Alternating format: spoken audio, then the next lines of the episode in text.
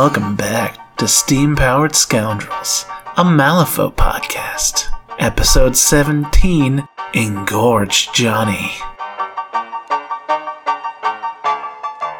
Hey there, folks. A bit of a forewarning before you listen here. I royally screwed up on the audio on this one, and so instead of hearing everyone's nice, relatively clear voices coming in through Discord, you get to hear my voice, relatively clear and nice, Victoria's voice, relatively clear and nice, and then the three other people coming in through the speakers on my laptop.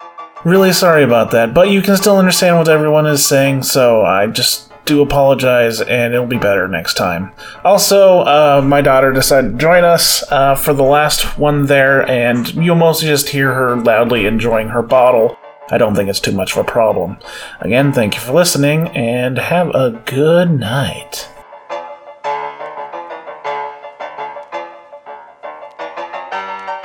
I want to find the man who wrote this.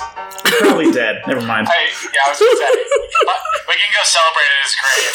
Ed O'Donnell. Grave looks fantastic, though. Ed O'Donnell is a sore-headed turd. A bird I on just hope, I just hope in that exact font that turds is carved into his gravestone. If I ever get a Fitzsimmons model, I'm just putting turds on his sign. Hey, welcome back to Steam Powered Scoundrels, everyone. Oh no! I, I love doing this out of context. It's one of my favorite joys of recording this podcast. It wasn't me for once. This is great. Oh, That was great. So, um, Oh. yeah, this is Steam Powered Scoundrels. So, um, okay. So, this episode of Steam Powered Scoundrels, uh, the gauntlet was somewhat thrown, kind of, by Craig over at Third Floor Wars, uh, mentioning, uh, you know, we kind of like to do speculation stuff, and in the specific instance in that, they were asking, uh, what would a what would a uh, or Gremlin master look like? Right? That was the question, Roman. and it was. Okay. So, um, it's been a while since we've done one of these. So, what we decided to do to take on upon ourselves is to go through and, you know, find every single faction matchup that hadn't been created yet. Every single dual faction that doesn't exist, has not existed in the game. So, we are counting both M2E and M3E in this. So, you know, all the changes that happened across both of them will apply. And uh, we had a few extra, and we wanted everyone to do three, so we doubled up, I think, twice on a couple of them. So um, you'll hear two different takes on those things, and hopefully it'll not be the exact same thing. And then, of course, everyone will, you know, get to throw in their two cents or viciously mock the person for doing a terrible job. It could go either way. It's us. Woo! Vicious mockery. Yay! We could, in fact, do both at the same time. And we Make probably will. Rich man here. All right. So, uh, kind of random order. Just decided to go off of what was on uh, Discord here, but we are going to start with Roman. So, I guess you get to pick uh, what are your three you want to do first. Well, I've kind of been chomping at the bit for this uh, Bayou Rezzers idea for a minute, so I think I'm going to leave off or lead off with that. So, essentially, one thing I, I've always liked uh, with Malifaux is like they grab and pull different ideas from different cultures, but also do things that aren't necessarily done often in pop culture already. And the cross section of Bayou and Rezzers really intrigued me, just from the idea of we already have Kirai. She does spirits as opposed to the more classical zombie things that most other people in the Rezzers do. But there are a lot of spirity undead options uh, that we haven't covered in the game, and Bayou, with its kind of Creole Louisiana slash Appalachian, Voodoo. uh, exactly. So we're, we're going voodoo on this one. Hey! Uh, yeah. Uh, specifically, my envisioning of this box is they're a summoner support master. Uh, the crew box would be called the voodoo that you do. And Ugh. Boo! uh, that's not the format of it anymore, Roman. It would just be Master Core Box. Whatever. It's more fun to do this. whatever. Whatever. Um, but yeah, your your master would be a gremlin uh, lady who essentially there was a voodoo priest that came through the breach from his voodoo spirits telling him go to Malifaux and pass the information uh, about voodoo along so that we can get more uh, people worshiping us and, and doing things for us so we can help them out more because voodoo looking into it a little bit it's, it's very much a you do things for your spirit, so they do things for you, kind of directly. Cue the music what? from Princess and the Frog. Exactly, and I'm, I'm Got actually friends on the other uh, side. Exactly, I'm actually envisioning uh, this guy who I've named uh, Baron de Lombre, who basically that turns into Baron of Shadows, so the Shadow Man. So yeah, blatant Disney ripoff there. Come at me, mouse. Good job. Uh, uh, so he would come through, he would spread these ideas, and the, the Bayou would pick it up. They're like, wait, you, you kill chickens for magic? We got really big chickens. That sounds great. So one of them kind of surpasses him, kills him, and raises him so that he works for her. So he becomes the henchman in the box. The master is uh, Capolata Bernard, uh, and her first name is a, a play on one of the names for voodoo priestesses. Her totem is a, a Loa, one of the voodoo spirits, and her minion are Uwangas, uh, which are little spirits that have been housed in totems. And those would be some of the things she can summon and support and go from there. Okay. Um, how does she distinguish herself from Zoraida? Uh, Zoraida doesn't summon, and I'm, honestly seeing her more like almost a Kirai in insofar as the way she would summon wouldn't be based off of corpse markers, and you would have your usual here's your, your five upgrades uh, at a time. But I don't see her using her own wounds as a as a resource. Uh, it would probably be more along the lines of I'm going to grab scheme markers or scrap, maybe, because she making the talismans that they use to, to control the creatures, I would imagine. Again, I didn't really get too far into the mechanics of it. I was looking more at concept, but she wouldn't do the the card manipulation that Zoraida does. She's not about controlling fate. She's about controlling these spirits. Um, would be more my thought. Okay, I just let you go there, but I was specifically talking about aesthetics, not gameplay. Oh, she she's a, uh, a gremlin and is clearly not a Zoraida. Well, okay. Let me like eventually like what I keep saying like for one episode, I believe uh Rat Kings of Voodoo Coins. Mhm. Yeah, that one where we actually answered this with our own voodoo priestess. Yep. The idea was is to actually have it be more about true voodoo aesthetics as opposed to Zoraida, who's a bit of a mixed bag. Like Mm-hmm. a lot of that whole Baba Yaga thing is really bleeding over into her. Um, Yeah, I could whoa, definitely see more more of like the excuse me what they're already doing with like the GoPros. Excuse me, Gautraeux Bokors. Yeah, would they be like a cross keyword model? Yeah, I imagine those would become cross keyword. Oh no, another summoners with a, a healing model. At that point, you're almost worried about uh, mechanically stepping on Ulix's toes. Uh, well, okay, he's, he only has one foot. Fair. That's fair. Still, there's still probably more than one toe on it. My bad. Yeah. Okay. What was it? What was your What was your Baron Samedi's Samedi analog again? Uh, Baron de. Uh, Okay. Lombre is uh, the shadow. So he is the Shadow Man. I, I got two uh, references sandwiched into one of them there.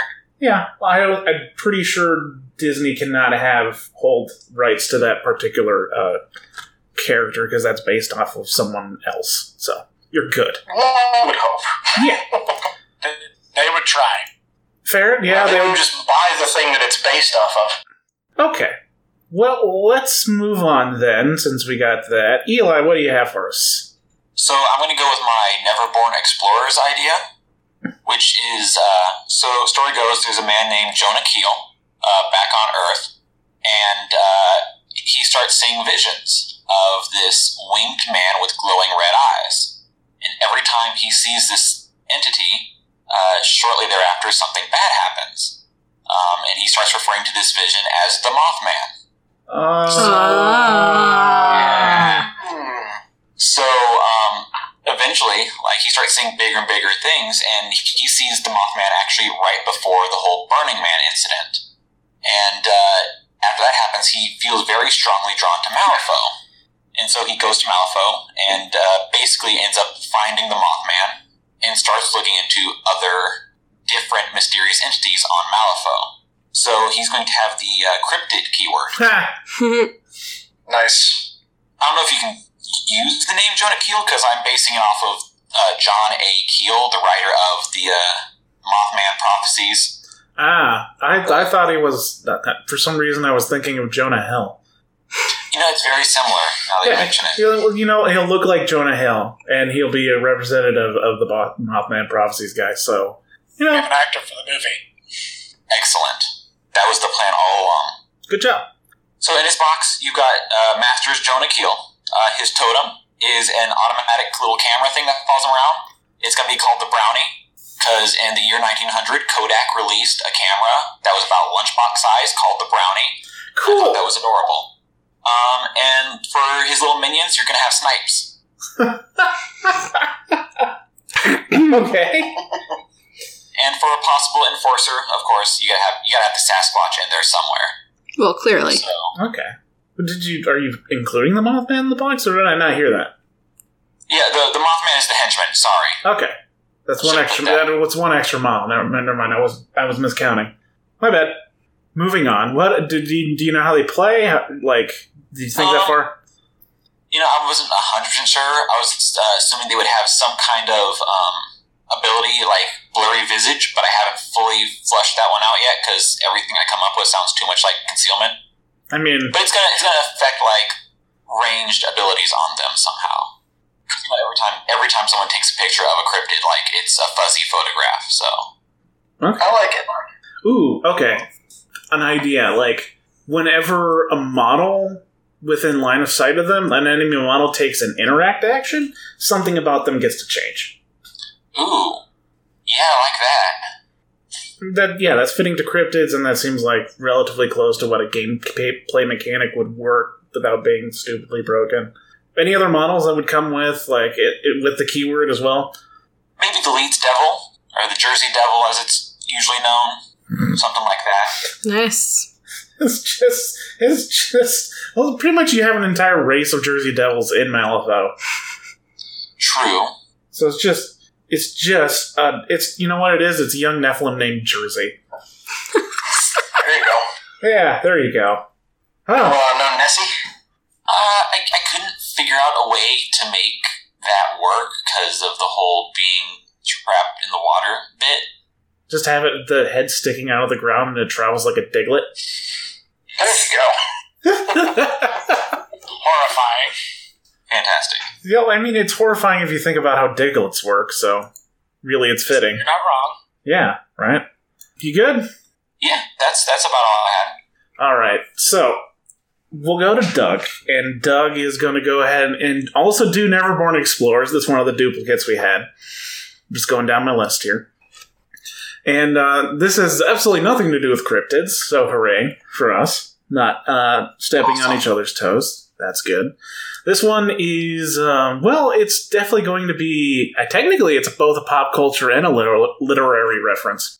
But for the three of you that remember this, I had actually just created some characters for a local um, Grow League, and they were supposed to be patrons from the um, uh, Explorers Guild, so different people that work for Explorers Guild. And so I had this one Arctic explorer named Rosalind, who is, uh, you know, an Arctic explorer, and then something bad happened. She decided to go to uh, instead. And so I realized that uh, after spitballing this character for a bit, I was kind of describing, or at least closely associating it with another story that involves um, something bad happening in the Antarctic. And so, yeah, you guys will. I think you guys will realize what it is when you when I get to the minions. So let me go through the characters. Master is uh, Rosalind Adamson. Adamson, or yeah, I think it's Adamson. Forgot the, the last name I gave this character, who is an Arctic explorer wielding a uh, relic hammer, and she's uh, relatively boisterous, but uh, has a dark secret that uh, she's hiding from people. Her totem is a man named Danforth, and he is completely insane. Like Papa Loco, insane. And he's going to go ahead and he's mostly going to be giving out sort of like the resources crew has. The henchman is uh, named Abdul Al Hazarad, and he is a very mysterious uh, Middle Eastern man carrying a very suspicious looking book. And he's also, you know, does a lot. In fact, he's he's a he's a henchman summoner in this crew, but it's a very like expensive summoning as opposed to um, other things from. Well, I guess explorers wouldn't have it, but you know, Neverborn have a few summoners, but this will be slightly different. And then the minions um, are going to be fish people called Deep Ones. Ooh. Anyone figured it out yet? Victoria figured it out because she's reading. Oh, is this, um, is this? Oh, fuck. Dyatlov Pass. what? Is that what No. about? nope. Okay. This is my Okay. homage to H.P. Lovecraft. I got that. I just I thought you were I thought you were mixing it with another Arctic exploring weird thing that Uh, happened. Rosalind was initially kind of play off of um, um, Roald Amundsen. It's it's it's Norwegian, so I apologize for that utter butchery of his name, but he's a famous Arctic explorer. So there's the mix. Okay. Anyways, moving moving on. Um, right. this will definitely be a um, you know Lovecraftian horrors keyword, but instead of going with their own keyword, what I'm going to do is also mash them up with the half blood keyword. So these are all going to be um, people that are humans that are somehow mixed with uh, denizens of Malifaux, eventually getting into the backstory of Rosalind, where she discovered um, basically a civilization of human Nephilim hybrids living in Antarctica, and going so far as to you know find out that hey, Earth actually has or had its own version of the tyrants, elder gods. And so she's trying to, you know, prevent that from happening because of, you know, history. They probably wiped out all of whatever civilization existed on Earth before the humans came around. So she's trying to stop that, and her henchman is uh, actually trying to make it happen. She just doesn't know that. Know that. So, ooh, uh, drama. But yeah, we pick up the Hapled keyword so that our sniper and our Maurice, uh, the Blood Wretches, have a place to go home. I Nice. love it. Yay! It's fantastic. Yay, Doug. All Hooray. right, Victoria. Doug, Yay. Um, I Uh, guess. any questions? I guess. what are you thinking playstyle wise? Uh, yeah, I forgot to say that. Um, these are going to be. This is going to be a token keyword. So uh, I know retroactively changed the blood wretches to fit into this, but these are going to be madness tokens, and there will be a, an array of things you can do with them. But I think like the main mechanic is that you'll remove them from your opponents to increase target numbers, which is something we haven't seen yet. I like that. It, it almost pulls over some ideas of how the other side tokens work.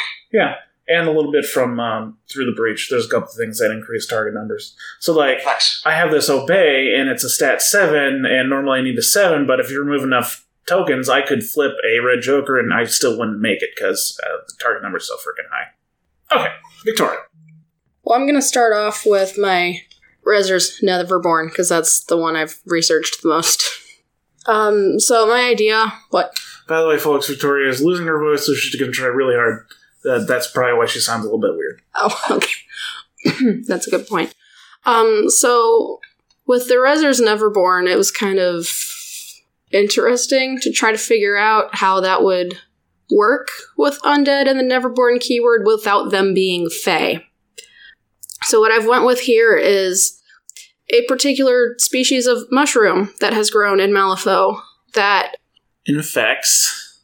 infects, yeah. I was I was gonna say works like a parasite and takes over a host body Fantastic. and basically makes them kill themselves. Good, good, good. It's based on a real life mushroom that does the same thing to ants. Um, so my master for this um, is named Pasithea. It's the name of one of the Graces in Greek mythology, and she is married to Hypnos and is the goddess of hallucinations and hallucinatory drugs. Um, so I figured that would work well since a lot of hallucinogens come from mushrooms. Her her henchman and totem is psilocybe, which is a genus of mushroom that is hallucinogenic. What, what does Um, the model look like? What does the model look like? Yeah. I figured it would just be like either a person or possibly a mushroom person or a god Ooh, okay. What if Um, um, Nephilim. what if it was a Nephilim, a mature Nephilim hmm that succumbed to the virus from The Last of Us? Which is basically the mushroom thing. Yeah. Yeah. It's a big stompy mushroom man. Yeah. demon thing. Big stompy demon mushroom man. Yeah. Nice. And then the enforcer I have as Rob- Robagus or Robagus, one or the other. It's a Roman god of like a wheat blight, but it's also a D&D character who is the god of rust, mushrooms, and peace, Huh. which is a very strange combination, but he's a dude. And then my minions I have as um, cordyceps, which are which is the genus of mushroom that creates the zombie ants and is, I believe, the one that infects in Last of Us. Right? I I think, or at least that's what it was based on. It's also the mushroom that is causing the zombie outbreak in the comic Boyfriend of the Dead, if you've ever read it. I don't think any of us. Go Well- read that comic. Go, go read Boyfriend of the Dead. Victoria says Um, so. How do they play? Um, I want to have him be like a really fast moving suicide bomber type of crew. And I was thinking that when the minions blow up, they can re- release like spores and have it work as a mini obey or like a self harm. Like a like a hazardous marker, or did the spores Sure. go away? Maybe, Well- maybe they'll blow up in different ways. Sure.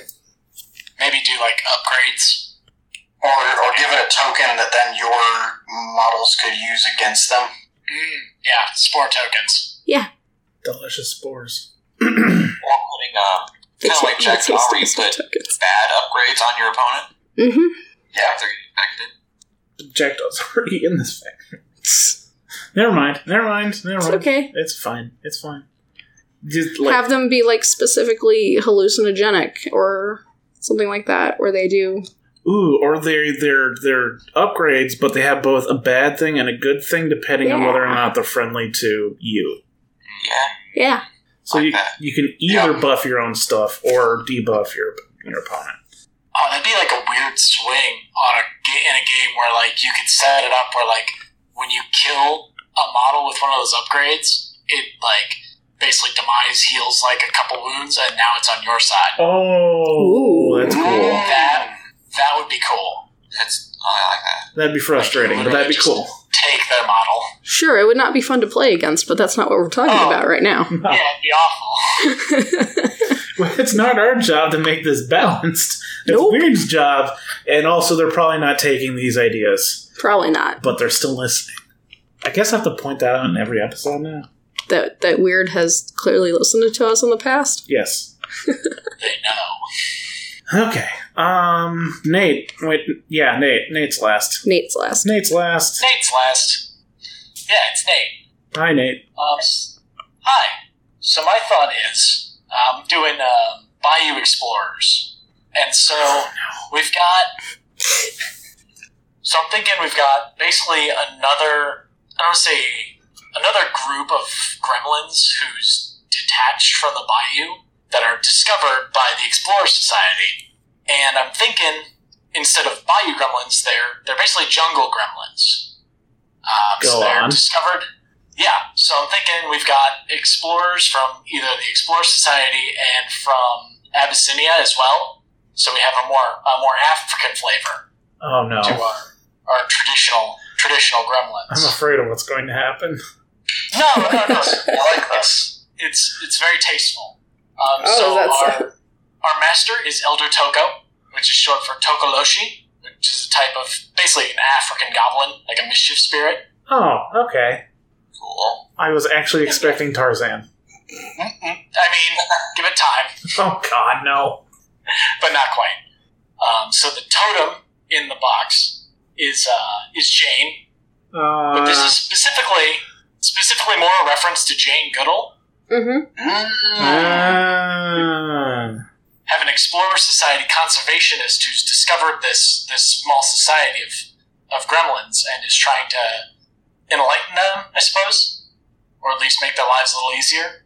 what was Uh, the that? henchman Teach them to put on pants. Yeah, yeah, basically. Um, the henchman is named Shaka, and now he's not a gremlin. This is an Abyssinian explorer who, probably years past, was first to discover part of a Abyssinian expedition team that was first to discover this culture.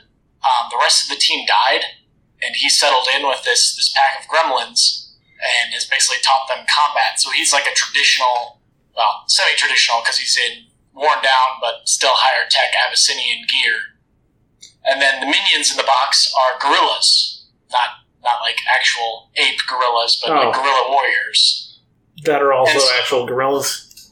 Yeah, not not actual gorillas. That comes later. I know I was making a joke. We get just multiple kojos. Sorry, go on. So I thought for gameplay is you um, we're gonna borrow pit traps from Mah Tucket, and it's it's a summoning crew. So whenever enemy models are affected by pit traps, you can summon the minions as a like an ambush attack. Oh.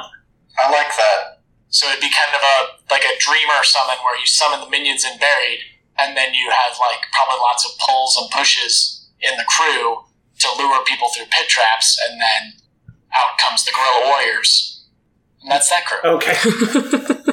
Long pause. Okay, so uh, this this the Shaka character has nothing to do with Shaka Zulu, does he? That's kind of where I drew the name. Yeah, that's that's what I was thinking. I just like want to be the guy that knows the, the reference. So Yeah. that guy. Smart He's- boy. He's Shaka Zulu but with like a power sword. Because Abyssinia. Which sounds awesome. It sounds really awesome, actually. So what is? Broken down, but still working power armor.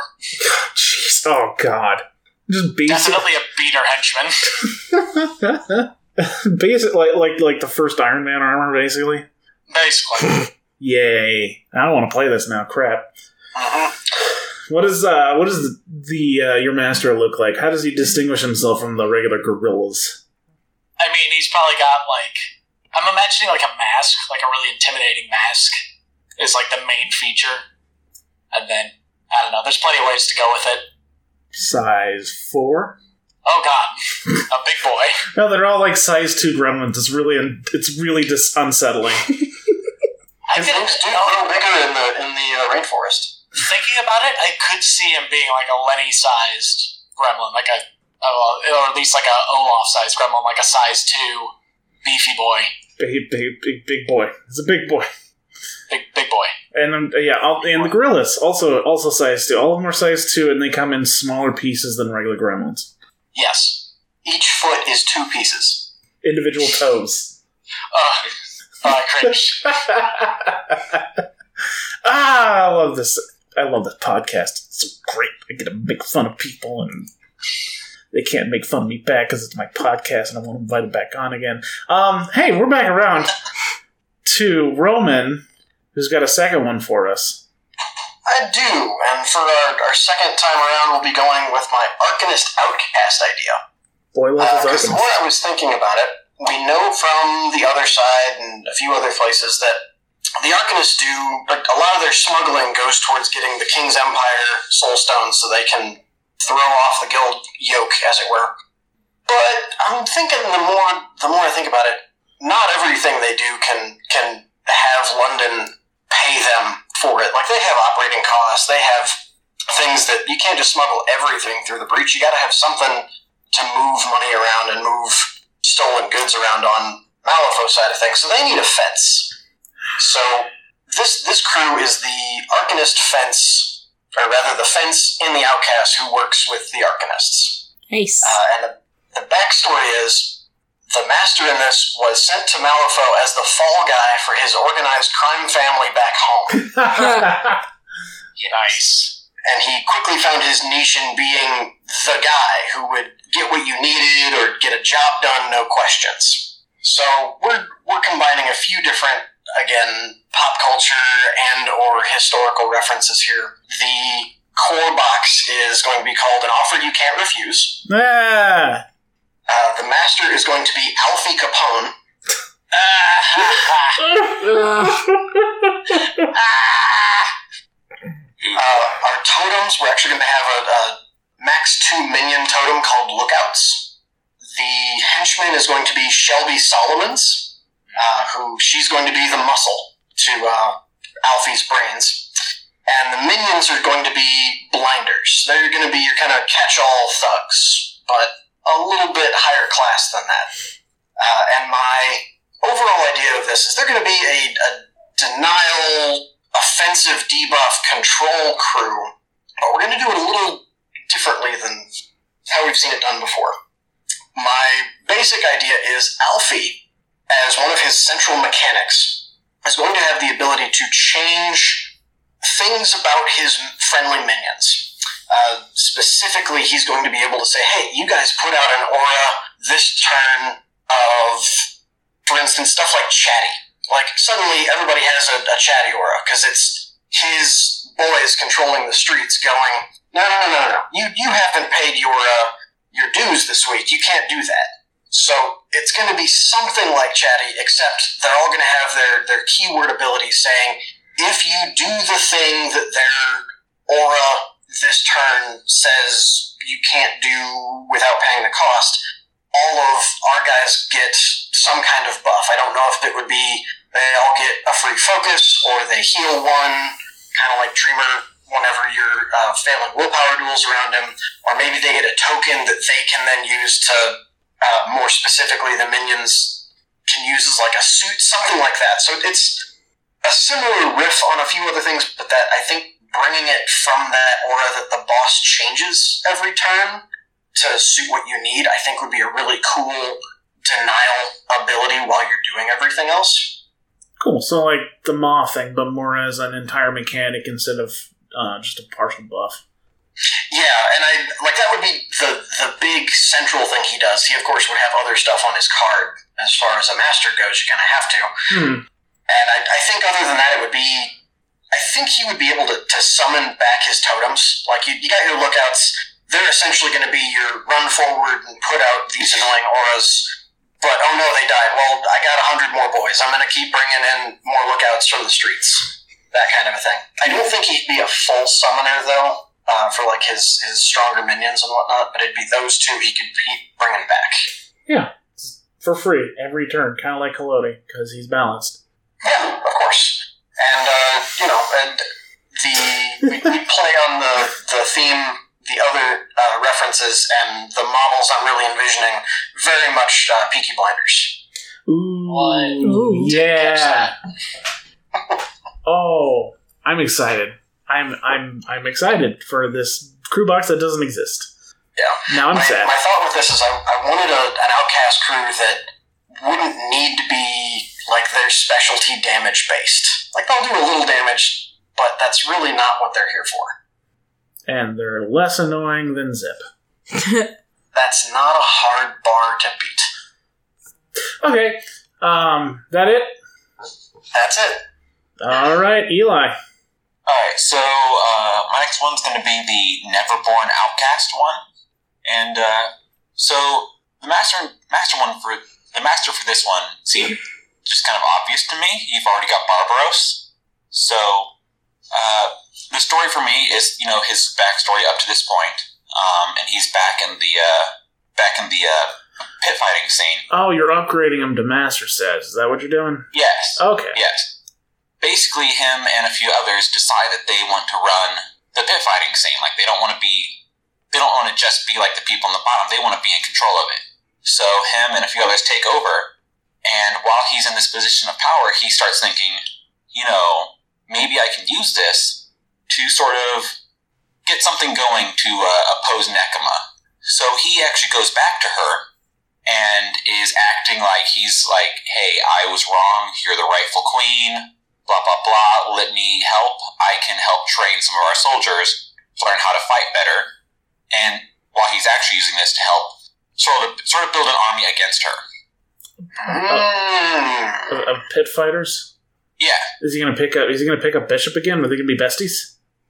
I mean, always. I mean, yeah, why not? Yay! So- So his keyword's going to be arena. Um, his uh, his henchman is going to be named uh, Crixus. He's going to be a human.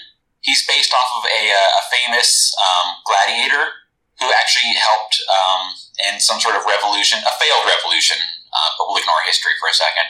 But where they basically, you know, a bunch of gladiators rose up against their their oppressors. The minions in this will be prize fighters. They're going to be basically Nephilim, but you know, not with the Nephilim keyword, um, and they're going to be uh, more trained fighters. And his totems, uh, he's going to have three of them. So the uh, the term that was used to describe a new fighter in an arena, someone who hasn't experienced, was a tyro. So his totems are the tyro tots. no, no, no. I'm not going to allow that. I'm the one who makes the puns. It's not a pun; it's a title.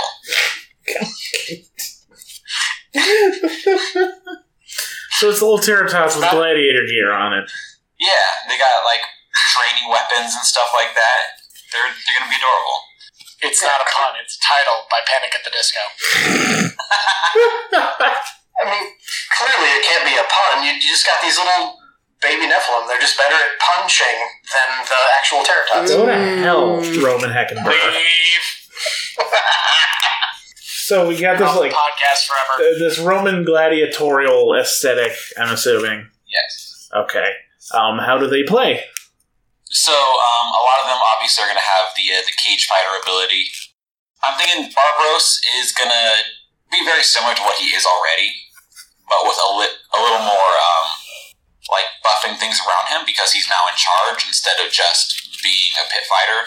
So he's gonna have ways of like leading people, leading around his crew or buffing them or whatever. Especially the Tyro Tots, they're gonna have ways to work really well with him. It's gonna be it's gonna be a pretty melee based group, but I haven't really figured out much more beyond that. Okay. Uh, Crixus needs to have evasive because a lot of them are gonna have black blood. Yeah, that would, that would be good. so, so clearly, Also, obviously, one of their abilities has to be I'm Spartacus.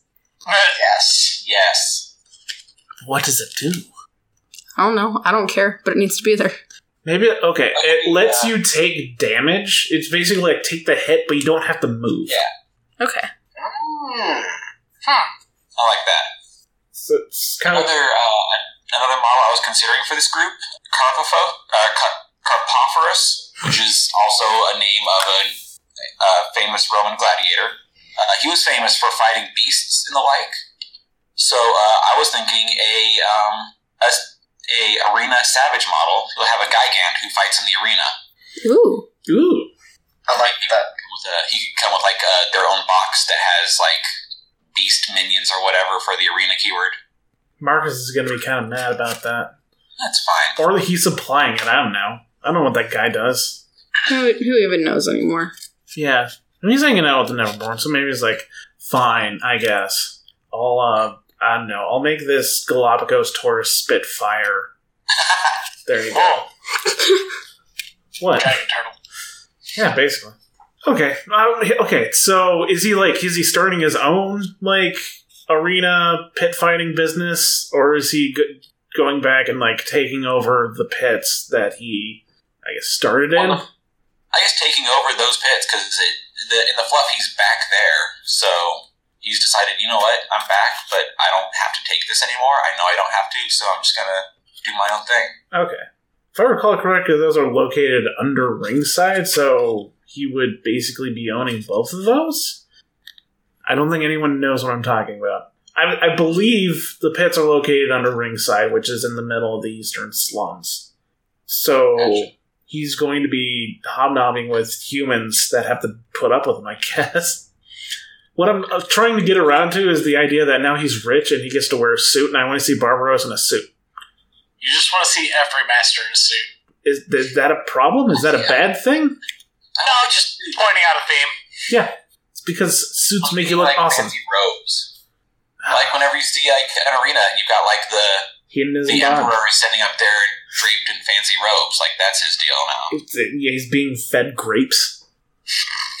I feel like whenever we get all masters in a suit as as their alternate sculpt, that their lapel should have a, a suit, a card suit of whatever suit they want the most. A suit suit. Yeah. That's uh, ow, my brain. It'd be a suit suit riot. Okay, let's move. Let's move. Let's move on. We're moving on. We're moving on. Hey, we're up to Doug. Um, let's let's you know let's save the the most well thought out one for last. I think. Um, we're gonna go with another literary literary reference, and this one is going to be Journey to the Center of the Earth because I'm doing Arcanist Explorers. Yay! Yeah. The master is going to be Professor Brock Lydon. Lydon? Hmm. I'm Just I just mangled the name of the original character from the book. Uh, his totem obviously has to be his nephew Axel. His henchman is going to be Anita the Guide. Uh, turns out both the guide from the original book and the movie adaptation from 2008 are Hans and Hannah, so I can't use those names, damn it.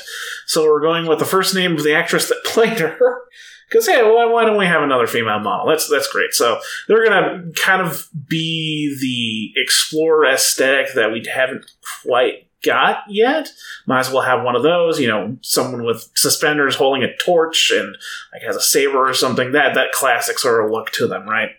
Um, so we need some minions, and we need to sort of drag them into the Arcanists here. So obviously, Professor thinks that there's I don't know some sort of goodies underneath the the surface of Malifaux, so he wants to go down there and see what's what. And you know, the Arcanists probably have an interest in this because he might find something cool. And if anyone knows anything about digging holes, it's the Arcanists.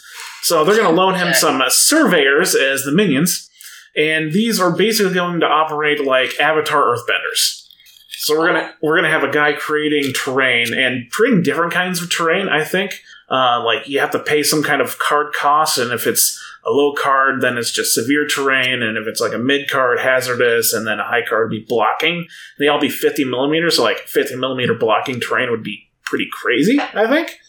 But um, yeah, I think we need sort of like more intelligent miners, um, sort of like a mid-level mining career that would fit well with the M&SU, and then I can maybe make them M&SU, and then I have cool models for Tony to play with. Yep. but yes, I would eventually hope to um, include a box later on. I actually don't really have a name for this keyword. I just realized that. Crap. Anyways, um, Delver. Delver. Yeah. Sure. Yeah, that's pretty cool. Delver. I was trying to remember if there was a name of the name of the drilling ship or not. It's been too long. But as a supplemental box to this, we would finally get our dinosaur riders. Yay! Because we need those. We need people riding dinosaurs in Malifaux. Of course. And- Dinosaurs. What? Oh, Dinosaurs. I mean that that would that would that would be perfect, right? Mhm. And you know they could be worse than uh, Rooster Raiders, so people would have something new to complain about. Could they though? Is there anything worse? Uh, according to the internet, it's Shenlong. No, that's fair. So these so these dinosaurs that they're riding need to be ninjas. Is that what I'm hearing? Um, they need to be really really fast and have a good melee attack, and then also irreducible and have like a fourteen inch, a sixteen inch gun Hmm. of some kind. And um and uh, hard to wound and hard to kill and armor three and um obeys because they're being Yeah. because they're being read read by gremlins of course Yeah, of course. anyways moving on or maybe we leave it you have, you know we're cutting this out okay so um the delver keyword their gameplay is going to be um lots of movement but whereas like that was kind of Marcus's thing in the Arcanist, this is going to be more risk reward. So I figured there'd be rules in there, kind of like the um, Grootslang's lair, but perhaps they have to like bury and then pop up next to these markers, and they're destructible markers. So if uh, you don't place them right, then a person could get trapped forever in the mines and die. So high risk, high reward, basically teleporting because uh, that'll be fine. It'll be fine. It'll be fun. Wyrd will balance it because they're definitely taking this idea. So, question: For sure. Why would you play this keyword when you could just play Soulstone Miners? Uh, because they have the keyword.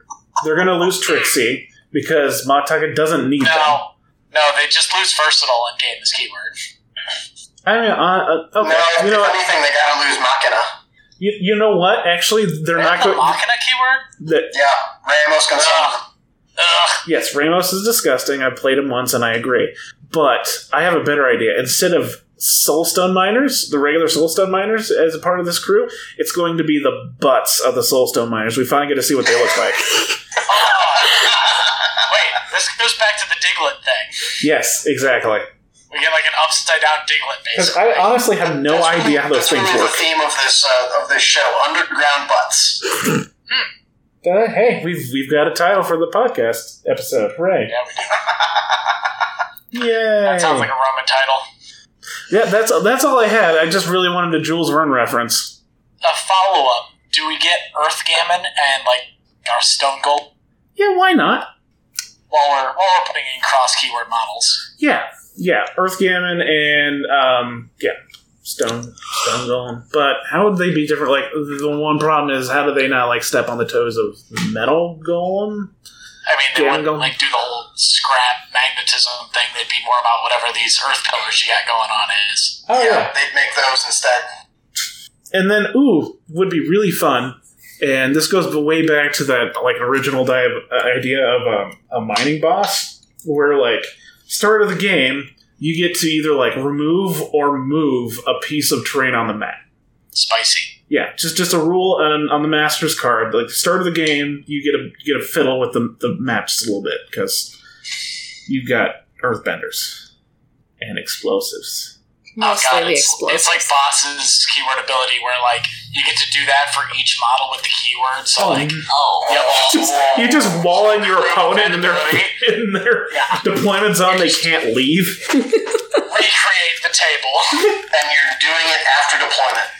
This would be a nightmare on tournaments. Yes, but it'd be so beautiful. Or like make it a Oh, little bit more balanced and be like you can't move it around, but you're allowed to just pick up one end of the table and let things slide as they may. Landslide. I mean, you could give it a range, like a couple inches. Something. Just Yeah. dump all of your opponent's models on the floor. Whoops. well, it's off the map. It's off the game. Oh no. Too bad. I took take prisoner. Shit. Big oof. Okay, Victoria. Okay, so keeping with my uh, Rezzers theme, I did Rezzers Arcanists, and uh, yeah, I know, right? It's shocking. whoa. So what I what I chose to do is we don't actually have like a mining boss. So my guy, I should have segued into you. it's fine. My guy is a mining boss who has decided that hey, you know, it'd be a lot cheaper than uh, hiring people to mine zombies. Mm. Yeah, no, uh, no workers' comp there. Yeah, and you don't have to pay him. But I figured he could just bring crooked men into his keyword as minions, and Yeah. then they have like a nice home where they belong. And then they go into Arcanist and hang around other miners. Exactly. Be best friends. One big picky family.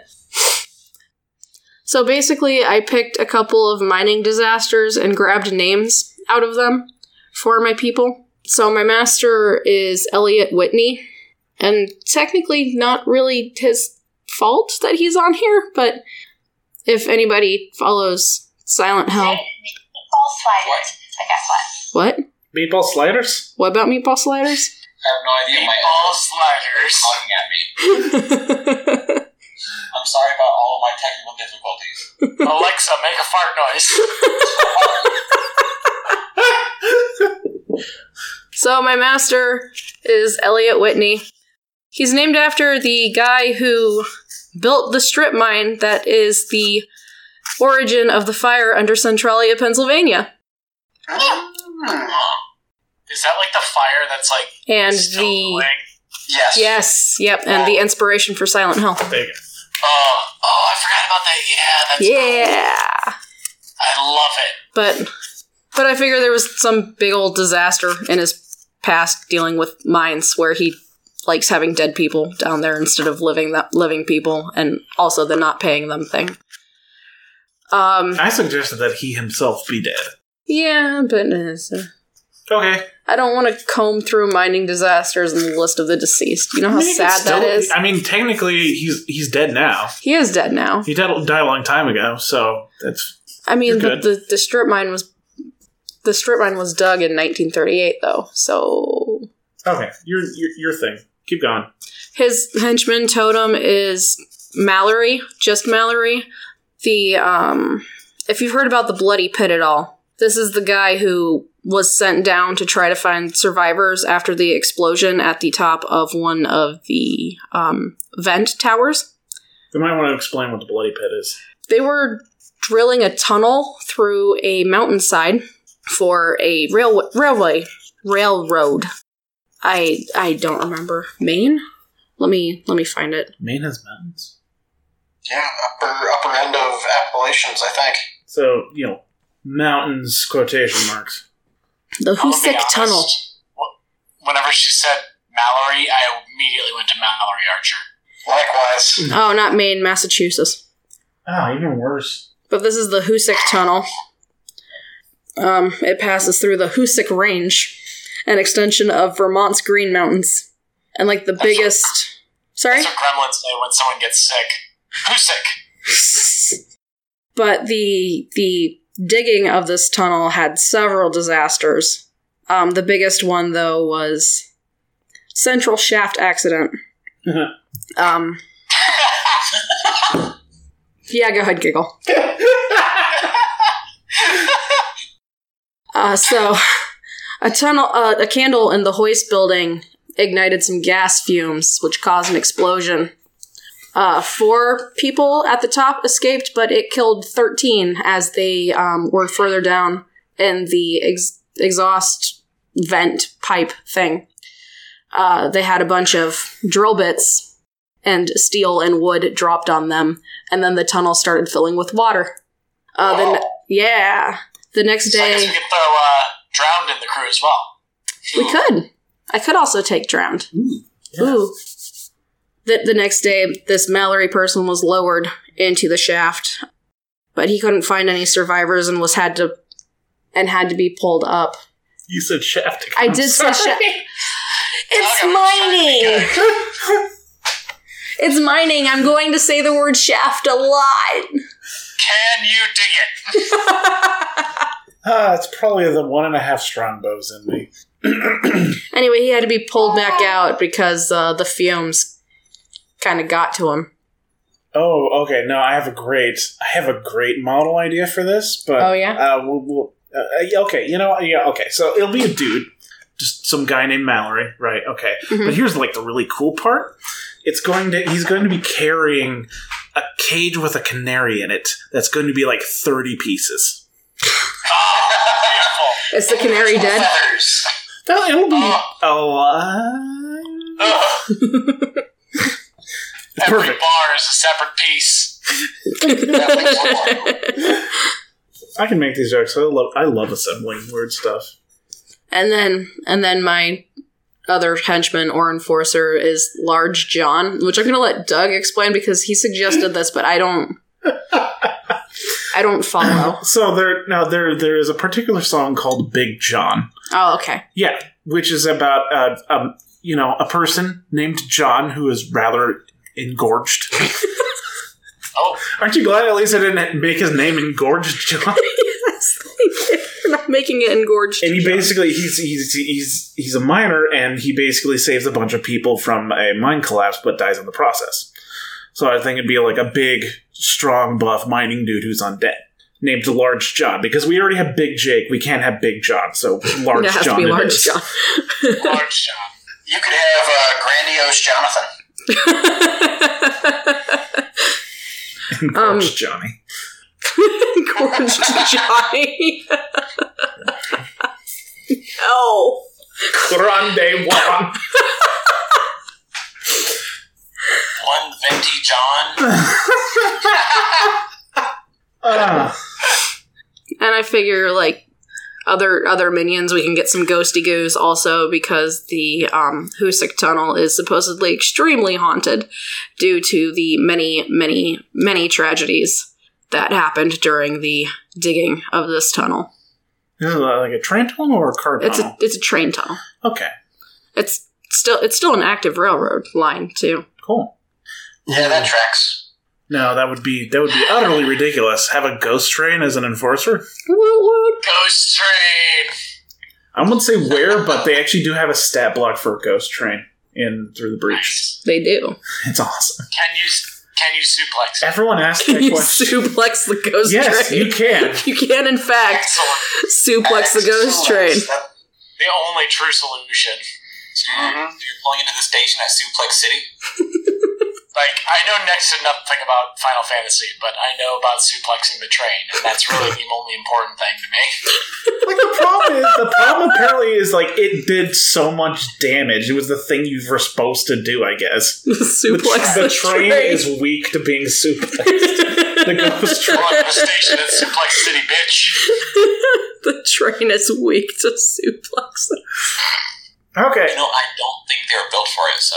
I mean, they certainly don't expect you to suplex a train. That's for sure. It's a typical Pokemon matchup. Fighting is strong against steel. Wait, is it? Yes, Oh, okay. that is a fact. So I know I can, you know, punch metal objects to death. Certainly. Birds, however, fuck that. Have you ever tried to punch a bird? Very difficult. Moving on. Hey, Nate. Yeah. Oh shit, it's me. yeah, it is you. All right. So we're gonna keep on this. Um, I don't know where I was going with that. Shit train. Shit train. Yeah. Um, well, we are talking about constructs because I'm doing the uh, Outcast Explorers, and Outcast has you know recently gained Zip as a master, Yeah. and we have a we have a Zeppelin flying around. But you know, as explorers, there's a lot of ground to cover, and a Zeppelin's just not going to cover it. Oh no. So we need some uh, some pioneers of aero engineering. oh no! So. I bring to you Oliver and Winston Wrong, the Wrong brothers. Excellent. Oh no. And so, in in Outcast fashion, we're going to copy the Victorias. We don't have a totem. You have you have two masters. You have Oliver and Winston. um, and I haven't really decided what they do, but they definitely invent planes. That's that's the key here.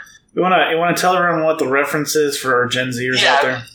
yeah, so we're we're, we're, we're referencing Orville and Wilbur Wright, the uh, pioneers of, of flight, the creators of the first airplane, as it were. Fixed wing aircraft. Fixed wing aircraft. There we go. Very technical term. I don't know why Uh, I know that technical term. So yeah, so they're a they're a dual master situation where they, they come together as a pair. And I feel like they could each have different mechanics. I think that'd be pretty interesting. Um, so their henchman is is called the Thunderbird, and it's basically a peacekeeper on wings. Wha- Oh Just- God, no! Just an absolute Oh. an absolute nightmare of an aircraft. Ah. It's going to fly in and and ruin everyone's day. This is this is their this is their grand invention.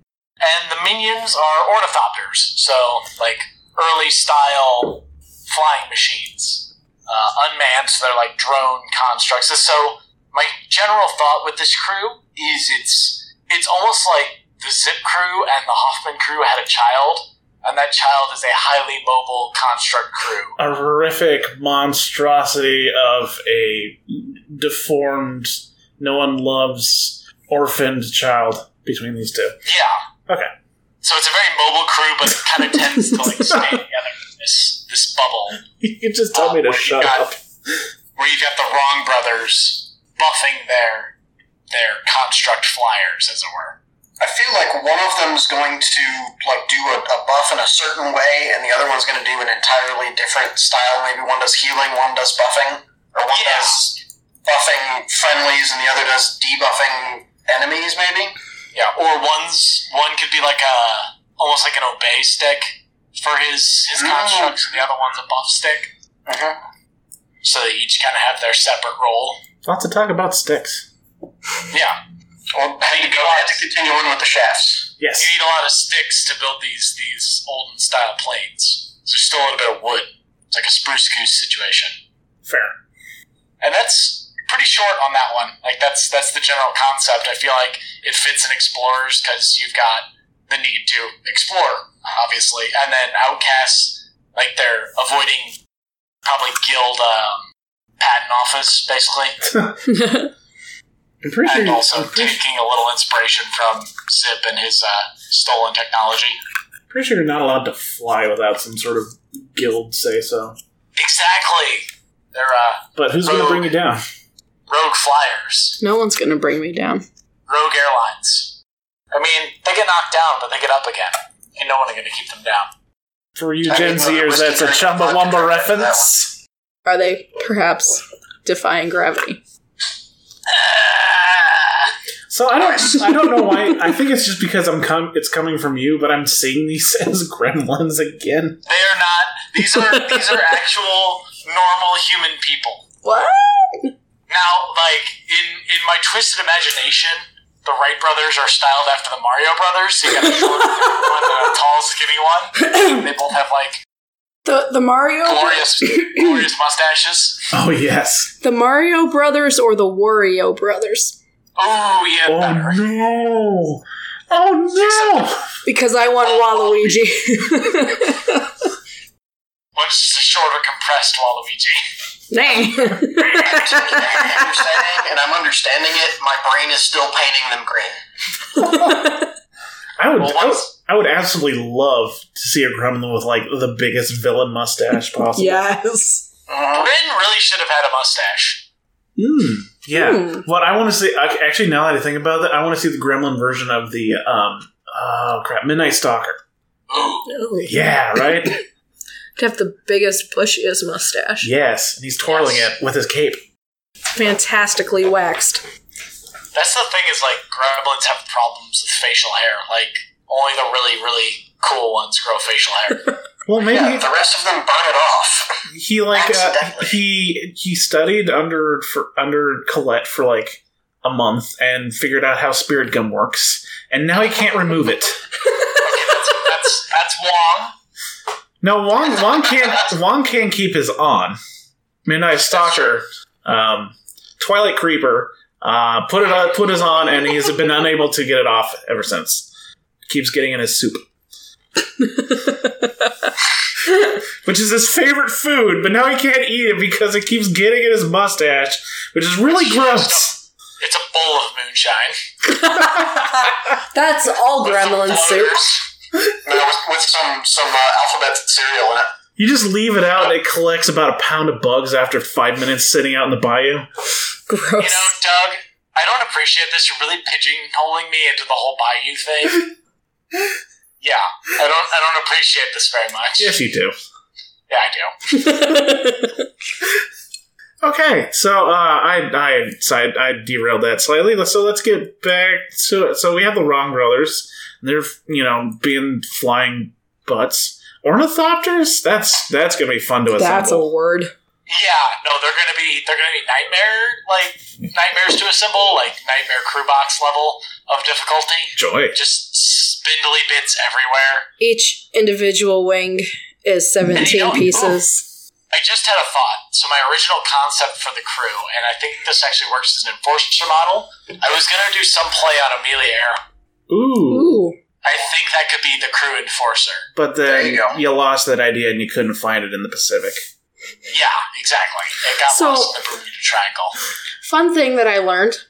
Apparently, they got like a bunch of uh, radio messages after Amelia Earhart disappeared, but they assumed they were all hoaxes and didn't check any of them out. So she could have possibly lived Hey for guys, several months. still here, waiting for that pickup.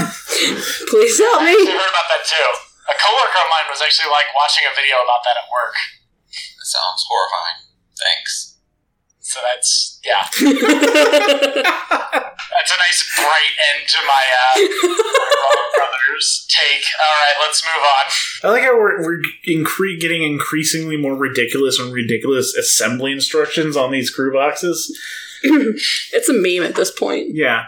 At some point, you're going to have to build the skeleton and put the fleshy bits on around it. I mean, the, the Von Schtook box was pretty pretty easy to assemble. Yeah. No, I- I'm, no, I'm why did I click like that? There we go. they're going to come out Oh, with this talking box. They're gonna- we're just going to come out with this nightmare crew box, and everyone's going to be like, "Oh my god, that's going to be impossible to assemble." And they're going to be like single piece pre-assembled models in the box, and everyone's going to be disappointed. Or again, or the other way, where they're actually they look really easy to assemble, and like what you said, you have to actually like assemble the skeleton, wrap over like a plastic skin that has to dry for twenty four hours. You actually have to make it out of flesh. Yeah. You have to harvest send your own. no, they send you the bag of flesh. All right, Shylock. You do have to shed a little bit of blood. It's fine. How else are they going to move on their own? Is this instruction manual wrapped in human skin? hey, hey, Roman. We're on to the last and final, fi- the, the last and final. The round. last and final. Technically, I'm not wrong. The last and final round. Uh, what you got for your for your third one? I'm gonna guess it's an Arcanist dual faction. It is. It is. Uh, it is Arcanist Bayou. Oh, Oh boy. Yeah. Nate's gonna be sad he misses this. I know. I, I, I need to. I need to actually hang on until he gets back. I need him Okay. to hear this. Wouldn't wouldn't Arcanist Bayou just be Wong? Which is what I've been arguing for the longest time. But I, I expanded my thought process for this one. I like to think that Wong and the Arcanist just happen to have never crossed paths. just coincidentally. yeah. They've never met. Yeah, like I, I can totally see Wong like leaving like the the equivalent of a Malifaux coffee shop, and just as like Arcanist, uh, not contractors, They put like, down their newspaper they were reading. and they're like, "Oh yeah, we were looking for somebody short and magical. we really need him for this one job." He's got this bag he talks to. Yep. Actually, I'm pretty sure that's true. I'm pretty sure Wong has like never crossed paths with the Arcanist.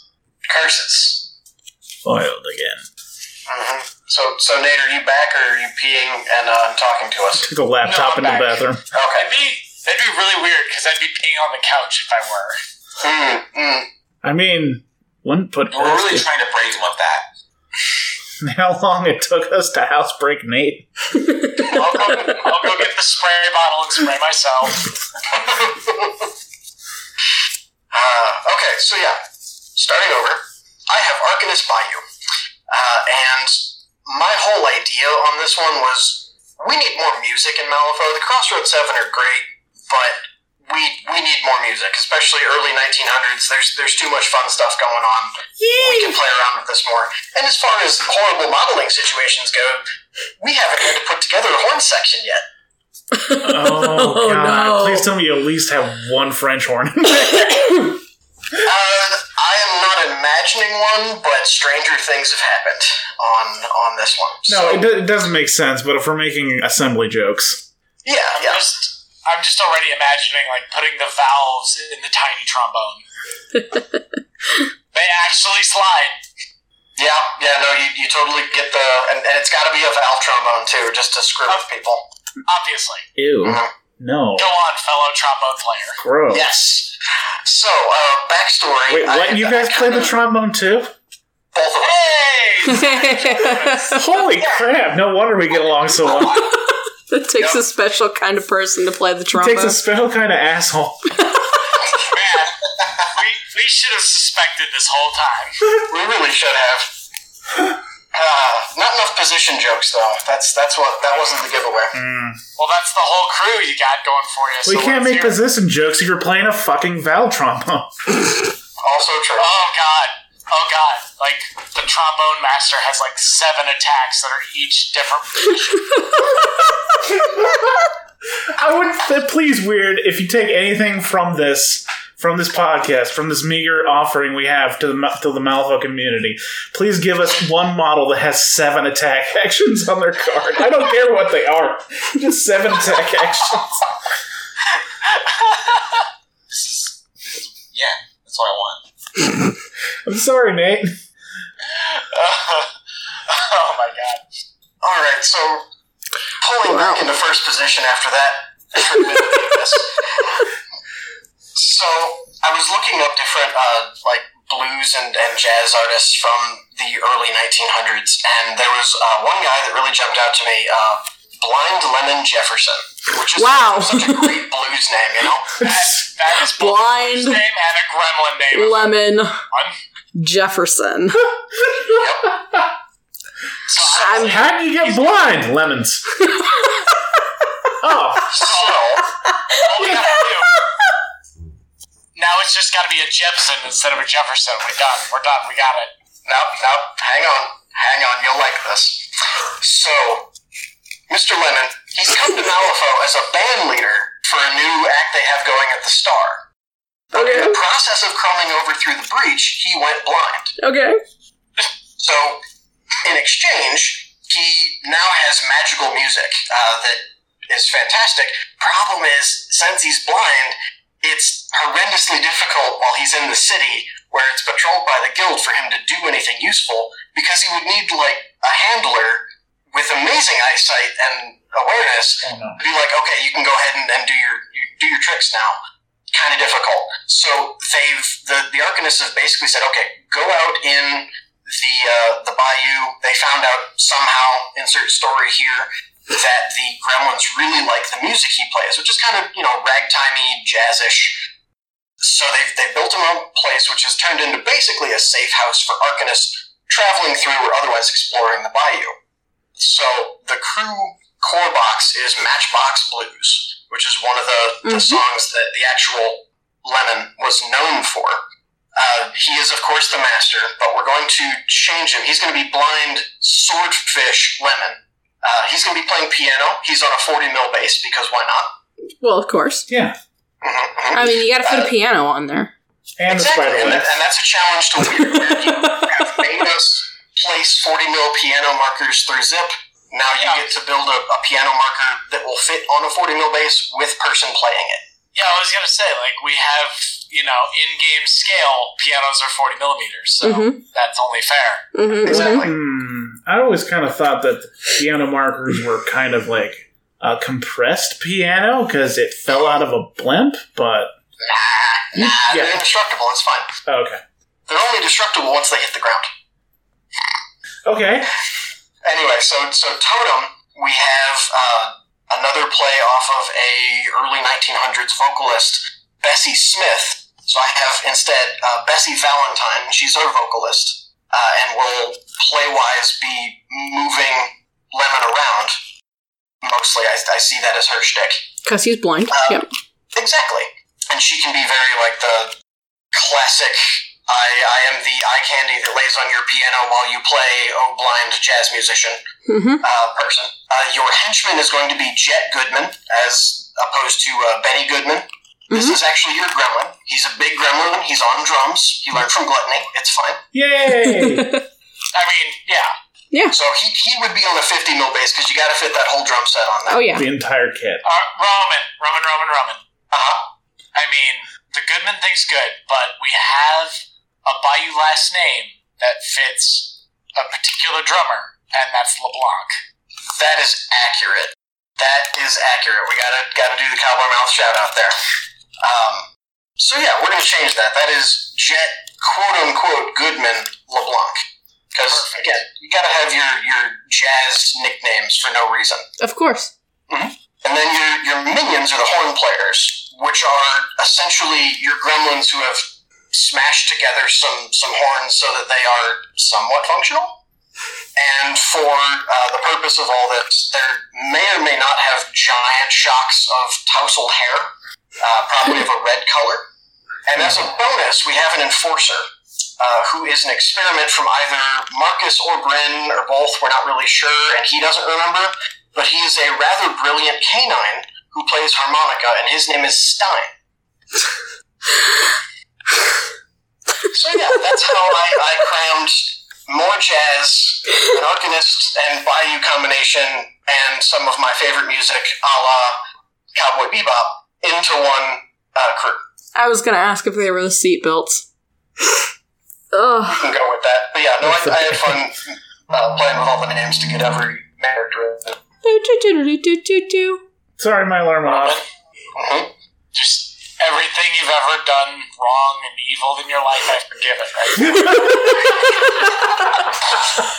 I I will actually play Arcanist for this crew. Ooh. Weird, Oh, weird. You gotta do this. you gotta it's, do this. You got to do it because beautiful. Nate'll play Arcanists. Weird. In fact, I, I will quit bothering you about a, uh, a nightmare or alt sculpt for the Crossroads 7 where they are the Blues Brothers if you do this for us. Okay, That's me. that sounds absolutely awesome. To tweak the, the fluff a little bit and just shove him down to um, Edgeport for some reason, because I get the vague sense that Edgeport is kind of an analog to New Orleans, and that plays well Yeah, with the works. yeah that plays well Yeah. with the music musical theme there. And then you just you know you got you got Gremlins just coming by and enjoying enjoying the music. Thank you for for doing jazz music because I demanded it. Oh, I was I was I already had it done by the time you mentioned it. Yay! Similar tastes. Eli, you still Yes. there? Okay. I am here. You got you got your third, your last one. Yeah, my last one. It's the other, uh, the other repeat, uh, Bayou Rezzers. Yeah, it's a good one, I think. So we've got this, uh, we've got this gremlin who's out in the bayou, of course. He's looking around. He, uh, it's a, like a sort of like a gremlin ferryman. Like you know, he's he's paddling people around. So he goes to sort of further reaches of the bayou than people would go. Um, just him and his little boat and his big old oar that he carries around with him. And so he, he finds this abandoned castle one day, uh, way in the uh, far reaches. A castle that was once owned by Shezul. And Oh. kind of starts messing around with things in it and gains uh, sort of undead blood magic. Hmm. Hmm. So we now have uh, Count Orlok, spelled O A R L O C H. That is a that is a reference to Nosferatu, Mm. of course. And uh, he can he can make other gremlins. He can he can feed off blood and make other gremlins do the same thing. Oh god, do we have gremlin vampires? What? Yay! Oh man, this is like the one thing people that were clamoring for vampires probably didn't want this. So therefore it is the best It's idea. perfect. It's the perfect weird move. Oh, you wanted vampires? Gremlin vampires. Vampire. So the uh, as I said, Master Count Orlok, his totem, uh, also a bloodsucker. That's the key word, bloodsucker. By the way, uh, Yay. his totem is the Chew Pig Cabra because it's a blood bloodsucker. Yeah, I got it. It's just uh, my brain stopped for a second. Does it have tusks? I'm actually thinking it, it should have fangs and maybe a frill, so it could be the Pig Cobra. Oh. The fuck, Marcus? we have a uh, henchman. I gotta give I gotta give props to Nate for this one. It's a uh, uh, either a pig or like a pig person that drinks blood uh, by the name of Hogsferatu. Nice. Yeah, actually, yeah, that's, that's nice. And uh, the minions, the minions will be known as ankle biters. They're little gremlins that go around in people's blood. Out of their ankles. Yes. Yes, They're very short gremlins. I remember. Oh, I, I always remember seeing the uh, there's like a National Geographic thingy or whatever on vampire bats, and they always like went after like chickens and stuff, but they're always biting at the ankles to get the blood because they're little bitty bats. Gotta So like, around on the ground. what I was reminded of. Cool. Um, also, if there's a if there's another like box to go with it, the uh, enforcer would be sort of a giant leech. It's not sort of a giant leech. They have a stat block for that in Through the Breach. Cool. I'm, I'm, Like wait. I'm waiting for, like, the, the Edward Cullen analog that gains glowy tokens. Ah, well, now you can add it. You can put it in the leech box. He fits in there. The whiz bang cro- um, bloodsucker cross model. oh, oof. Sorry, sorry to derail you. No, I'm not sorry. Never mind. You're No, never that's, sorry. no, that's a, that was a wonderful addition. It was we, that's, what we needed. More Edward That's Cullen. That's a good reference. You wanted vampires. it's just weird being really salty about people wanting vampires. Yep. Just always adding the worst vampires. it's like, we gave you a pangolin, like, what else do you want? we want actual vampires. I want 60 vampires. Here's, Edward fucking Edward Cullen. Yeah, we're giving you Edward Cullen and Gremlin Vampire. Yeah, I Deal want with it. like like I would love a Gremlins concept of like a sexy centerfold model gremlin with a six pack and shit. Oh, Yes. Be hilarious. And he's in whitey. He's in whitey tighties mm. because that's you know underwear sexy, right? And does he then show you the money? If it's a gremlin, it's probably more like brownie wownies. Oh, Because because the bayou's dirty, right? That's the only reason. Yeah, mud bottom, if you will.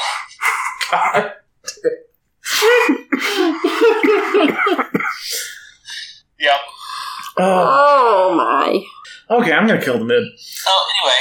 Oh, Ugh. anything else? So, uh, another thing I wanted to add because I thought it was important. Uh, I felt like the the night terrors are not really too well loved in their forgotten keyword, and they're giant bats. So I wanted to make sure they worked in this keyword. Uh, so the one of the main like the keyword ability is uh, I'm, I'm not sure like maybe some like child of night something. I don't. The title isn't what's important. But what is important is whenever the model is in concealing terrain, uh, it'll get a specific um, suit for all of its opposed duels. And so the uh, the Night Terrors having that little three inch bubble of ter- uh, concealing for everybody uh, could be a portable way of getting everyone the suits that they need. Okay, Cool. um, one, first off, it's not going to be Child of Night, it is going to be I Am the Night. Um, Yeah, you're right. You're two, right. two, sadly, just the way that particular, I'm going to get nitpicky just to be an asshole. The concealment produced by Night Terrors isn't concealing terrain. So you'd have so to I didn't. I didn't mean concealing terrain. I meant having concealing. I Okay. just was speaking. done being a dick for now, for like five seconds. Would, would those be the I am the night, or would they be uh, the night might? Since that might's a thing. Ugh. Yeah, Ugh. that, that night's a thing. Um, I think that's too deep of a reference for people to get. The only reason I know about Bat-Mite was because of HeroClix. Okay, done, Eli. Yeah, that's about it. Okay, I'm gonna go with kind of my sad one, sadder one, sad, sad one, sad one. Uh, my last one is Rezzers Explorers. So I got three Explorers crews. Cool. So um, this is kind of playing off of one of the suggestions I made way back when we speculated masters for the Explorers faction, but uh, these are going to be the Redemptionists. And the master is a man by the name of uh, Lewis Hilleman, which is not really a portmanteau. It's a portmanteau. Re- no, what's what's the term? What are you? Two words in mush. Yeah, it's a portmanteau. Oh, it's portmanteau. Um, it's a a vague portmanteau to Louis Pasteur and um, I forgot his first name, Hilleman, who um, both have ties to vaccines. So I'd kind of gotten the idea from this because remembering that vaccines were like dead viruses, or at least some of them are. So playing off of that idea, I was like, oh, what if there's a dude out there that like doesn't really have any reservations about what he does to find cures for diseases? So this is how we come up with with Louis here, Lewis. Let's go with Lewis. He's Lewis. So I think something tragic happened in his backstory. Maybe he accidentally released a plague and killed a bunch of people. Whatever. That old tale of why you go to Malifaux. Something like that. And so, as his sort of form of redemption, he decides he's going to try to cure as many diseases as he can, doing whatever he has to. And so he notices that, like, the local people. Uh, Um, what's what's the Lifevault Doctrine? And the other one? No one's remembering this. The, the two magical colleges that are focused with enchantment and healing. Anyways, the local people using magic to heal people are kind of like not doing certain aspects of magic because they're dirty or illegal. So he's like, you know what? I'm going to do whatever I have to. So he gets into resurrectionism and that branch of magic and he starts making some actual progress. But of course, no one's going to want to get a cure from a madman that's using uh, dirty necromancy to quote unquote save people. So he's having a hard time of like proving what he's doing, and as well as uh, not necessarily caring too much about who he hurts to find these uh, cures or um, you know what failed attempts might do to his uh, willing subjects. So there's you know that kind of like I would kind of call him an anti-hero. Like his goals are good. He's just maybe a bit ruthless about them. So his his totem is uh, Mary Mallon, who is another lady from history who kind of uh, fucked up a lot of people with disease. Most people know her as uh, Typhoid Mary. And she'll, Hey! yeah, she'll have the same exact backstory. It's like, oh, whoops, accidentally uh, hurt a lot of people. Accidentally typhoid. My bad. Oops. But I feel bad about this, so I'm going to try to make it right. Except, Except, except she didn't. yeah, well, whoops. Whoopsie. Um, yeah, no, doctors told her she had typhoid and to stop working in kitchens, and she straight up didn't. I can kind of see the the reasoning behind that because she was one of those people that didn't have any of the symptoms of typhoid, which was like probably not a thing people realized could happen. Well, but no, doctors figured it out. Yeah, but they And- also lied to us about vaccines. And my doctor said that the Earth was round, so we know we can't trust him. He also Doug, doesn't. you're- He also doesn't like my crystals or my But, like- essential oils. But like, You're stepping on my joke I was going to make later, which was Ah. if we get this crew, then Hamelin gets a model called the anti-vaxxer. No, he gets a model called Karen. but like, Very powerful enforcer. she legit didn't listen to any of the doctors that told her stop working in kitchens, and if you absolutely have to work in a kitchen, wash your goddamn hands. She's like she washes her hands, but then she just sneezes into the soup. Okay, moving on. Sneezes into the soup is my new album title. Sneezing into the soup is my new album title. It's a new album for Panic at the Disco. Sorry, I couldn't. I couldn't say that that very loud. My bad. Oh well, someone will probably hear it. Anyways, uh, now let's get into like the fun things, and this is a model that's in Through the Breach that I think is absolutely fucking awesome.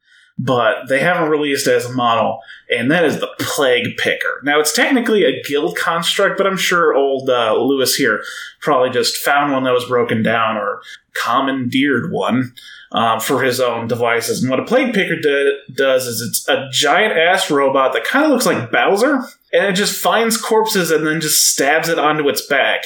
And when it gets full, it walks over to that giant pit they have out in the uh, quarantine zone, just dumps all its bodies. The problem is it's not very good at discerning who's dead and who's alive. So shenanigans but I would like a, a model that might be even like bigger and scarier than a peacekeeper, possibly. But that would be a fun model to have. And then for minions, I had a couple ideas. I was originally thinking like plague doctor dudes, but we we kind of have the carrion effigy, so. I decided that these would be sort of the guys that go out and maybe distribute these experimental cures or uh, find willing experiments uh, to bring over to um, old Lewis here. And maybe, you know, they're good at medicine themselves, but they're also not the best, so I'm going to go with the Sawbones as Nice. the minions. Which is an old timey term for a doctor, but it's it's a derogatory term. I think it was coined back in like the Civil War when uh, you know they were just hacking off limbs left and right. So yeah, these guys are the Sawbones. And as far as like playstyle goes, I want to. I think they should be like the crew that is nearly impossible to kill, but they're not really good at anything else. Like lots of healing, lots of armor or pseudo armor, and possibly like lots of hard to kill and maybe even bringing stuff back. But like they're slow, they don't do much damage, and there's not a lot of other trickery to them. So they're just like the biggest attrition crew. But yeah, that's the Redemptionist. All right, Victoria. So, uh, my last thing are guild outcasts. And, um, sorry. I need to. Sorry, I looked at the need names. to- and I was like, oh, I suggested some of these. Yeah, you did. So, the kind of vaguish sort of idea that started this was a group that the guild hired to do bad things and make it look like it was the Arcanists or whoever bad guy du jour is. So, doing research into Union Busters brought up some fun stuff. So, my master is a guy called Marty Levitt. He was a he was a guy that was a Union Buster for many many years. Basically, they got paid by companies to make things to break up union strikes and make it look like unions had done illegal activities. In 1980, the author of Confessions of a Union Buster, Martin J. Levitt, reported that he conducted a counter organizing drive at a nursing home in Sebring, Ohio. He assigned Confederates to scratch up cars, then blamed it on the Union. Similar activities have not been reported by others, yet Levitt said that creating and exploiting a prolonged climate of fear was key for him, destroying the Union's credibility. Um, my henchman slash enforcer is Kitty Warren. It's based off of the first female detective that worked with the Pinkertons. If you don't know what the Pinkertons are, look it up. Who also had a hand in union busting. I Yeah. may or may not have re- done this as a optional crew earlier. I don't remember what episode that was. on. I, I don't know either. And my minions are just goons, but um, much like the steam arachnids, Yep. they can combine and create the goon squad. I love it. Wonderful. I love it. Goon squad. It's just it's just three Just- goons stacked just- on top of each other on each other's Or, shoulders. or alternatively, sculpt them so that they're in the Ginyu squad poses. Oh god! Absolutely. I love it. Goon squad. And then and, Goon squad. and then my totem is a thing called the pain wagon. It is literally just a wagon full of weaponry, mostly used for busting kneecaps. Beautiful. So like baseball bats and tire irons, which don't exist at this point in time yet. Brass knuckles and other assorted like a wagon tongue. Beating people up stuff. Yeah, maybe like one of them one of those things you hit laundry with to dry it. Croquet mallet. A gremlin leg. A Kremlin leg. Yeah, you got you got to swing like the hip part, but like those toenails. God, Oh, The, the perfect weapon. Gross. Disgusting. So why is he outcast? Uh, because he'll pretty much work for whoever pays him. Which is It's- mostly the guild. Which is mostly the guild, but you know, ah, do whatever. yeah, pretty much. Gets hired He by the can't gui- be- gets hired by the guild to make the union look bad, and gets, Gets hired by the union to make the guild look bad. He doesn't give a shit. He just wants money. on the same day, and the promise tomorrow. Goon squad's got your back.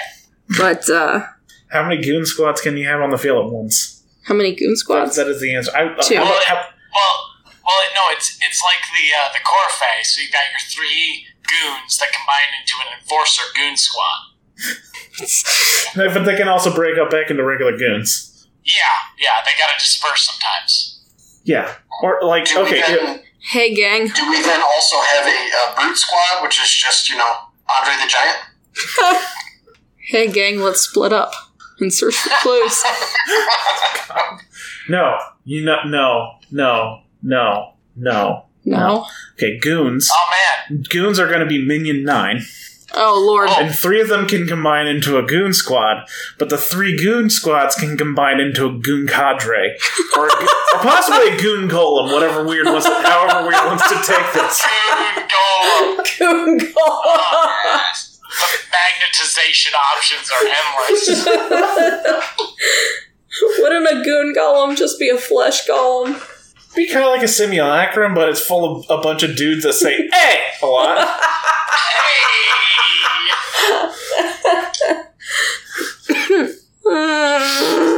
There's Person like to 18 baseball bats damn it. and a goon golem. And a partridge in Oh god. So the the crew box comes with three, and then there's a side box that comes with six called the Church of the Fawns.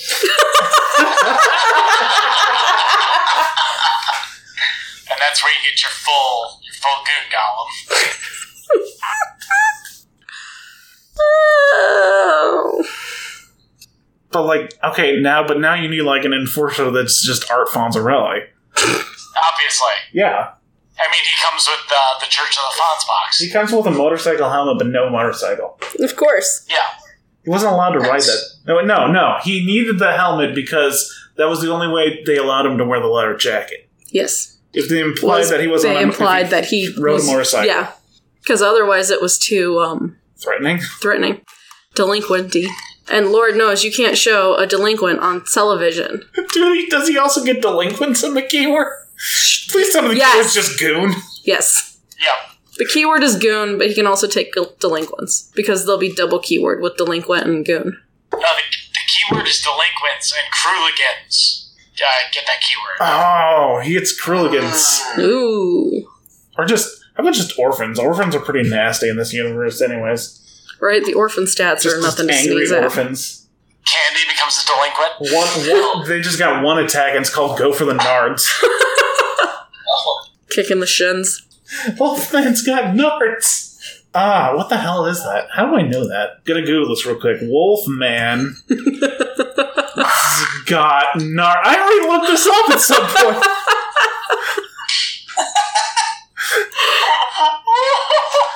I'm the leader of the squad. So listen up. You said Dracula knows we're here. So let's just try to find the amulet.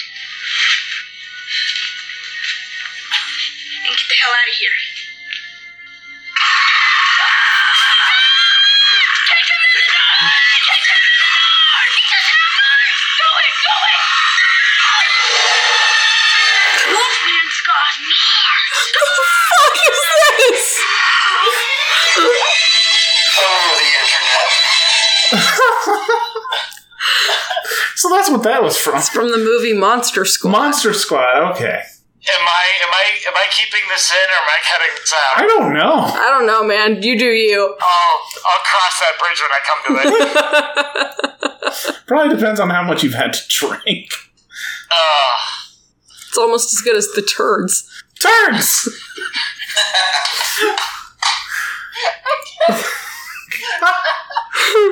I need another drink. Okay, so we've got one left. An old Nate, Nate boy. Oh, Nate God. boy. uh, I'm I am honestly so glad we're ending on this.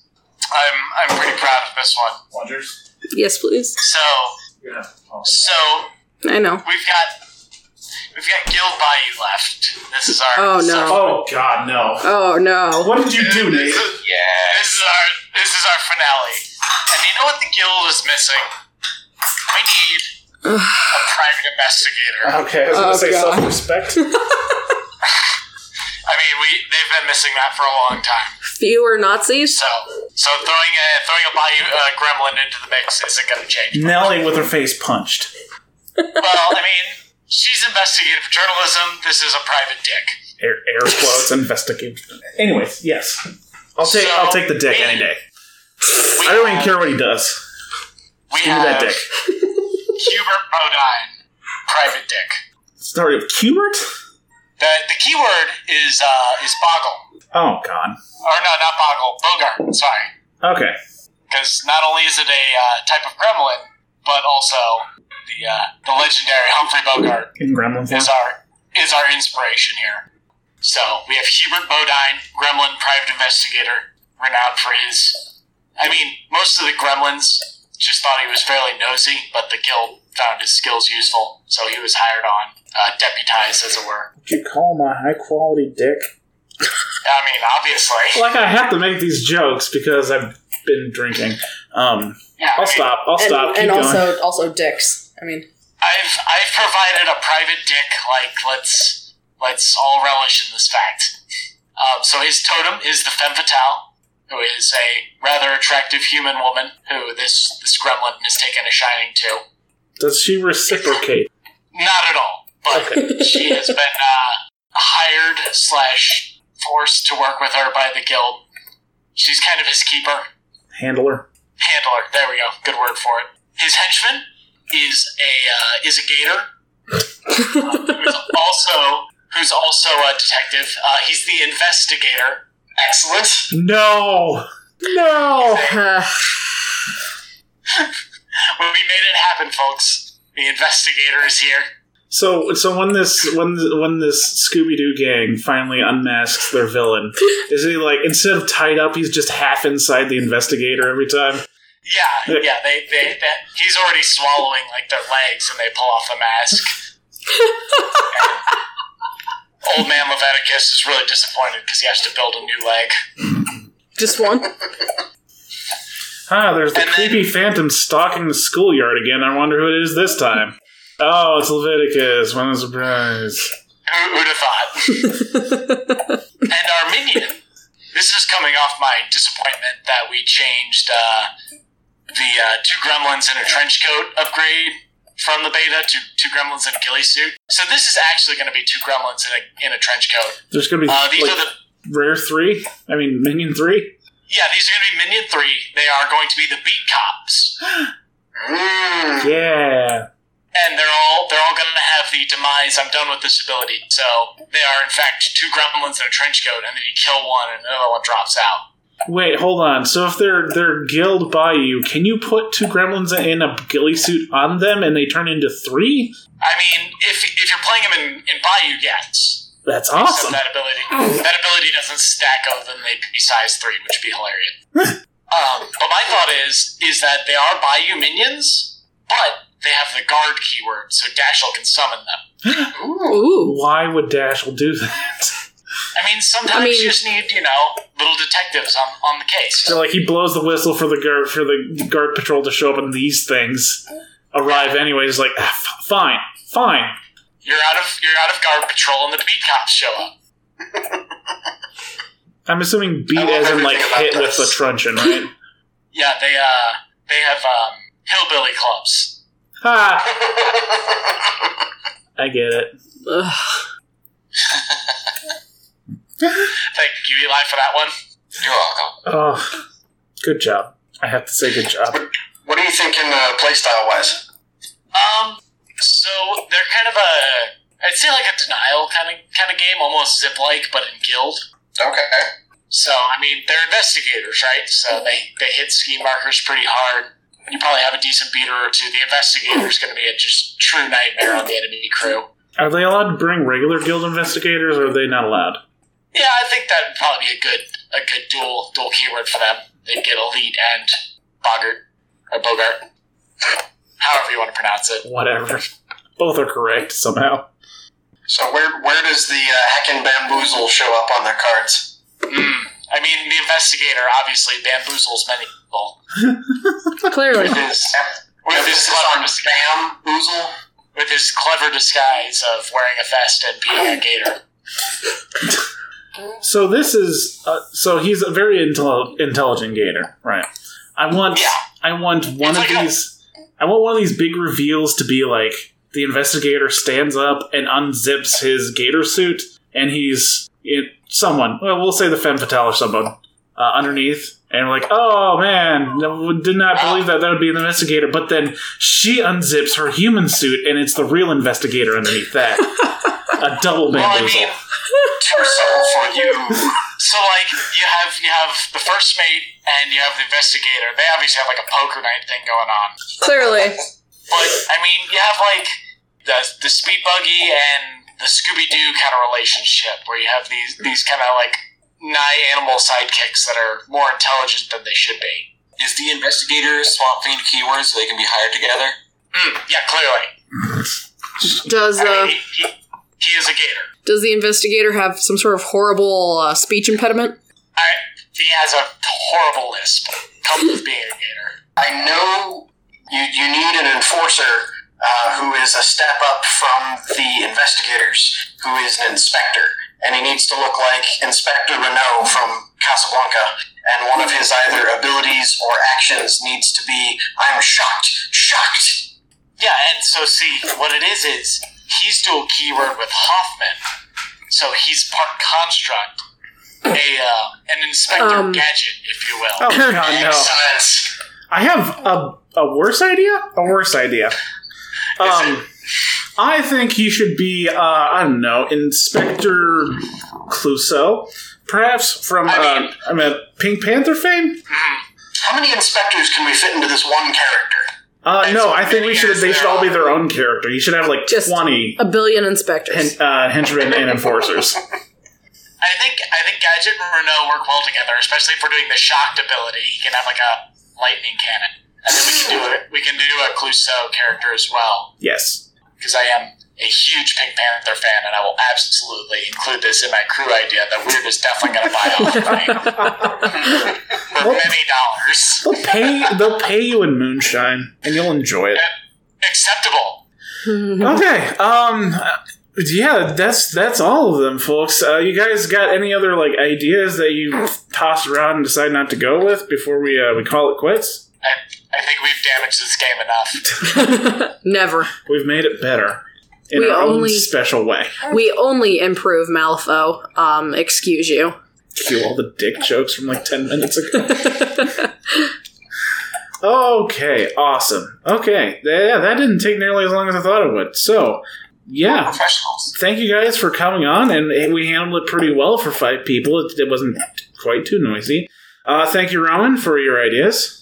Thanks as always for having me on. Thank you, Eli, as well. Thank you. Thank you, Victoria. Yeah. And thanks, Nate. I don't know We why know I've how just, this goes. I don't know why I've decided to pick on you as as my part of my character for the show, but you seem to be okay with it. So I'm the Bayou. I'm the Bayou player. you're the Bayou I player, know. I know where I fit. and since we don't have a Shenlong player, you've got to be the butt. We we do need a dedicated Ten Thunders player to make me look better. Or we could just put Shenlong in the Bayou. How about that? Ew! No, God, gross. Stop it. okay. Well, thank you guys for coming on, and thank you, listener, as always, for listening to us. And uh, as I always like to say, uh, fun is always king. Have a good New Year. Yeah. Happy New Year, everybody. Happy New Year! Bye.